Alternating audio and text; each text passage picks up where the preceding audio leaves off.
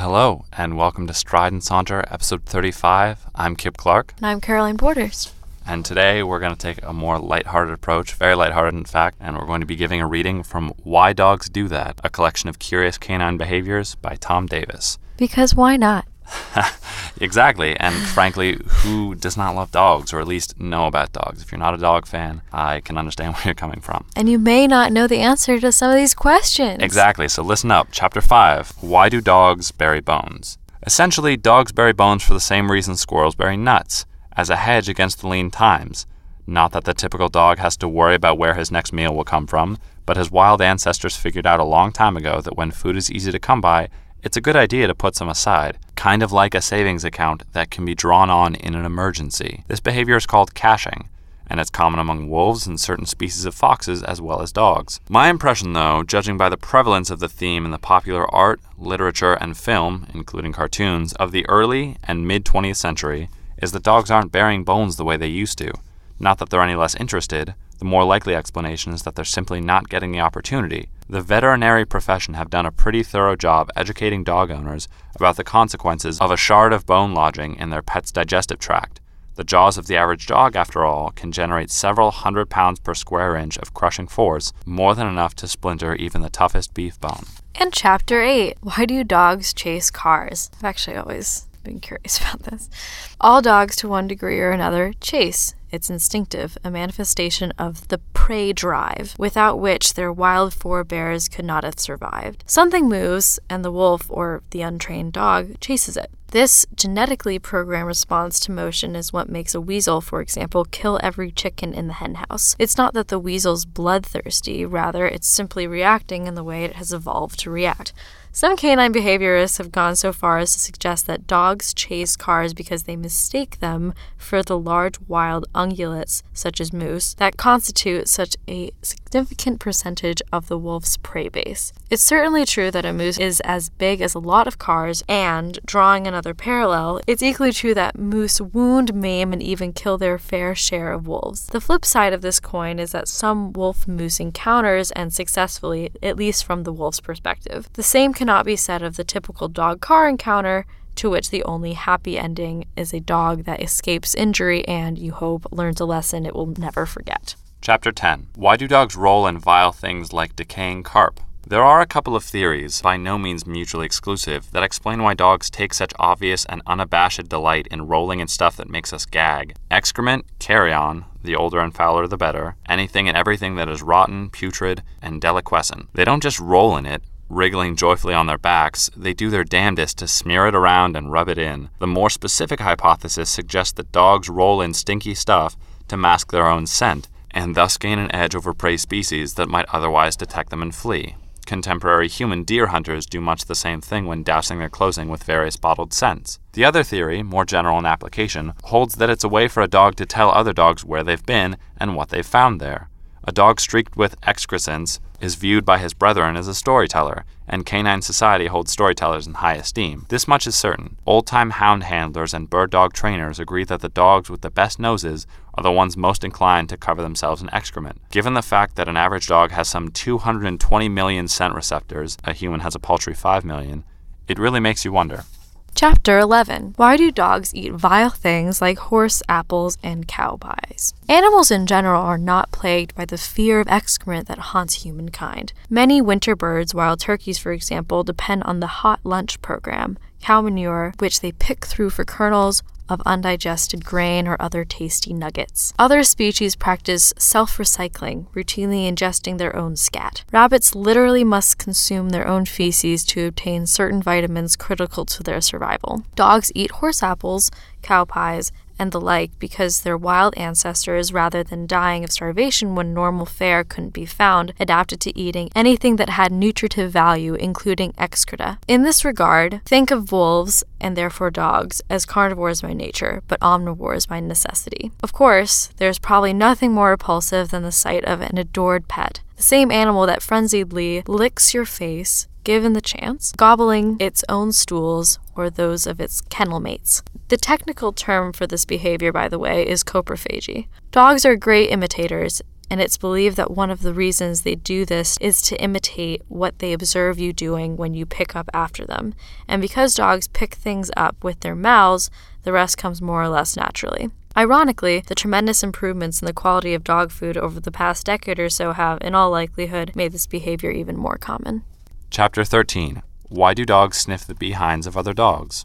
The long and short of it is that this is how dogs identify and introduce themselves to one another, having found it extremely difficult, and not particularly enlightening, to shake hands and exchange the usual pleasantries. A dog sniffing another dog's area is essentially saying, Hello, how are you? Have we met before? Every dog has a unique scent signature created by the secretions of its anal sacs, a pair of small, kidney shaped structures on either side of the anus. This signature not only serves to distinguish it from all other dogs, but apparently reveals whether the dog in question is male or female.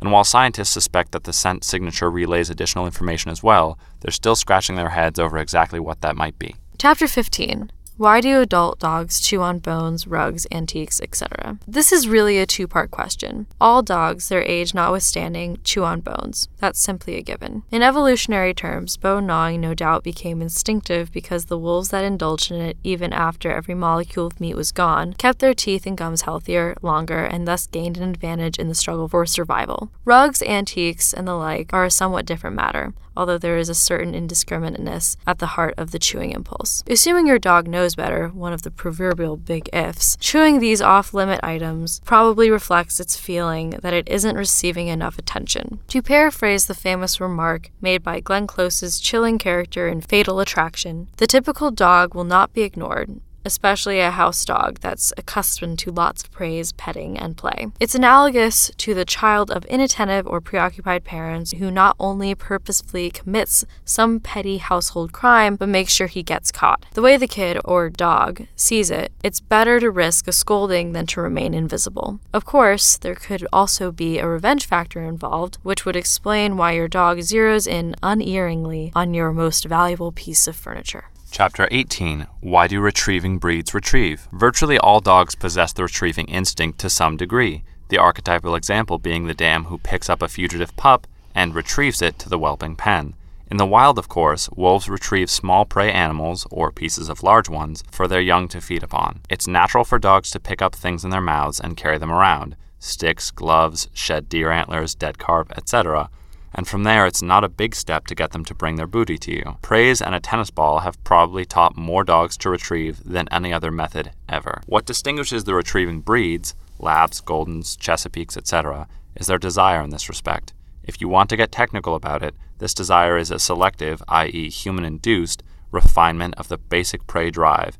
Instead of taking the quarry, or its substitute, in its jaws and killing it, the retriever takes it in its jaws and tenderly, you hope, delivers it to hand. Dogs recognized as retrievers have existed since the 16th century, if not earlier. In the late 18th and 19th centuries, the progenitor of the modern lab was used on the high seas to retrieve fish that had become disentangled from the nets.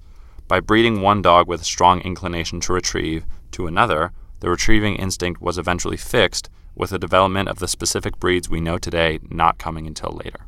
Chapter 19 why do pointing breeds point? When a mammalian predator stalks its prey, it typically freezes for a few moments before springing into action. This hesitation is at the root of the pointing instinct. While various hound type dogs had been employed for millennia to successfully hunt and capture four footed game, birds were a different story. Dogs could find them, but finding them usually meant putting them to wing. And unless you were a nobleman with a falcon, a flushed bird was a lost bird in those pre firearm days. But some insightful soul observed that a few dogs occasionally hesitated, momentarily transfixed, when they encountered scent. If the dog could be trained to set its birds rather than flush them, a hunter might be able to sneak up and cast a net over them. Indeed, the earliest written accounts of pointing dogs dating to the 13th century would seem to indicate that it was more trained behavior then than an instinctive one. By the 16th century, however, when fowling pieces were beginning to come into widespread use, selective breeding had produced dogs with a pronounced natural tendency to point. By that time, too, the two basic divisions of pointing dogs had been established, with the short haired breeds known generically as pointers and the long hairs as setters or setting dogs. At its best, the point not only indicates the presence and location of game, but has the effect of making it hold until deliberately flushed by the hunter. Chapter 20 Why do dogs like to hang their heads out the car window? Let's clear the air right now and stress that, unless you're prepared to equip him with goggles, this really isn't a good thing to let your dog do. Neither is letting your dog ride loose in the back of a pickup, a practice that strikes me as the equivalent of riding a motorcycle without a helmet. It's fine until it isn't. Beyond the fact that the average image conscious dog looks major cool with his ears flapping in the wind and a silly grin on his face, I think the answer lies in those 220 million scent receptors stuffed inside his snout. A dog's sense of smell is its primary sense of apprehending its world, a world that, given our own pitiful olfactory powers, we can scarcely imagine. And a dog shut up inside a car experiences the same kind of sensory deprivation you and I would if we were locked inside a darkened room. So when it sticks its head out the window, it's essentially flipping on the floodlights. Even when the window's barely rolled down, the typical dog will wedge his nose into the crack just to see what's going on out there.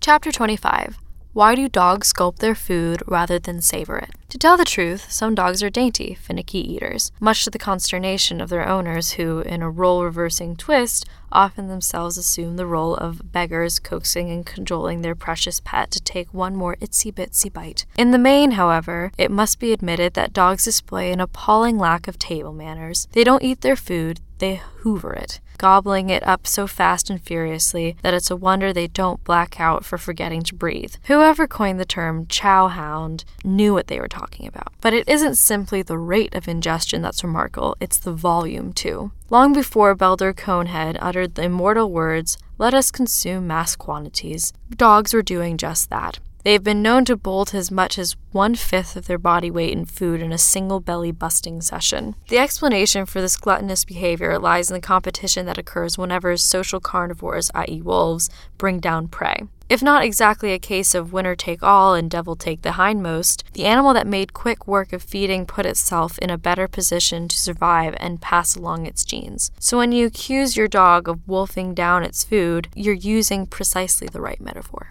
Chapter 27 why do dogs walk in a circle before lying down? Robert Benchley, the acerbic humorist and unofficial chairman of the Adirondack Round Table, argued that one of the reasons a boy should have a dog is that it teaches him to turn around three times before lying down.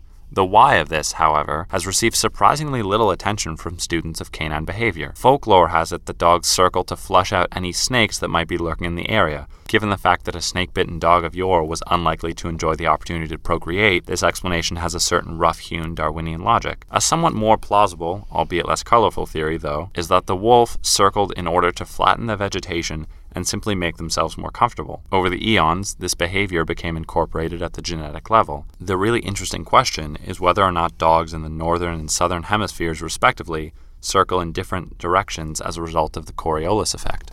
Chapter 29 Why do dogs eat grass?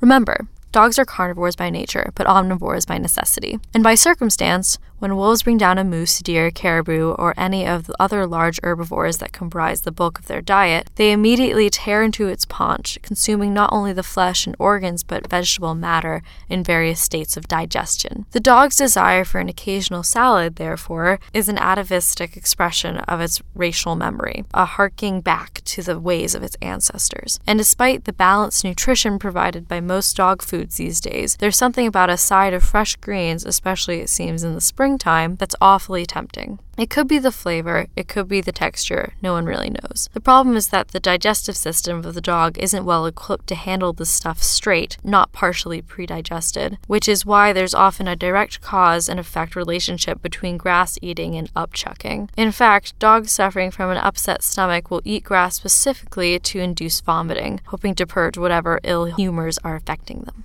And now the final chapter we're going to read from today. 34. Why do dogs seem to understand and respond to our moods? It's often said that dogs can sense our moods, and no one who spent any amount of time in their company would dispute this. Dogs are great empathizers, able not only to tune into our emotional wavelength, but to give us precisely what we need a boisterous greeting, a soulful knowing gaze, a reassuring thump of the tail. If more people had dogs, there would be far fewer of what are generically known as mental health professionals. Indeed, the therapeutic value of canine companionship, especially for those who are elderly, disabled, or alone, is well documented. Some observers, at a loss to explain the extraordinary insights of which dogs are capable, have credited them with a kind of ESP, a sixth sense, if you will. There's actually a germ of truth in this contention. Dogs, after all, can hear things we can't, and the world revealed to them by their noses is as brilliant, distinct, and variegated as our world of sight. Given the fact that emotional turmoil is often expressed physiologically, it's not a stretch to argue that dogs can, on occasion, literally smell our moods. Think of it this way if people can smell fears, dogs certainly can. Dogs are also masters at reading body language and picking up on subtle inflections of voice, manner, and carriage. You could almost say that they know us better than we know ourselves. So, thank you all for listening to this reading. We hope you learned something new. And if there are future books that you'd like us to read from or anything of that sort, please let us know. Of course, you can reach us on Twitter at StrideNSaunter. Our email is strideandsaunter at gmail.com. You can check us out on Facebook, Stride and Saunter, or visit our website, strideandsaunter.com. And as always, from thought to word and voice to ear, this is Kip Clark signing off. And Caroline Borders we'll see you next time.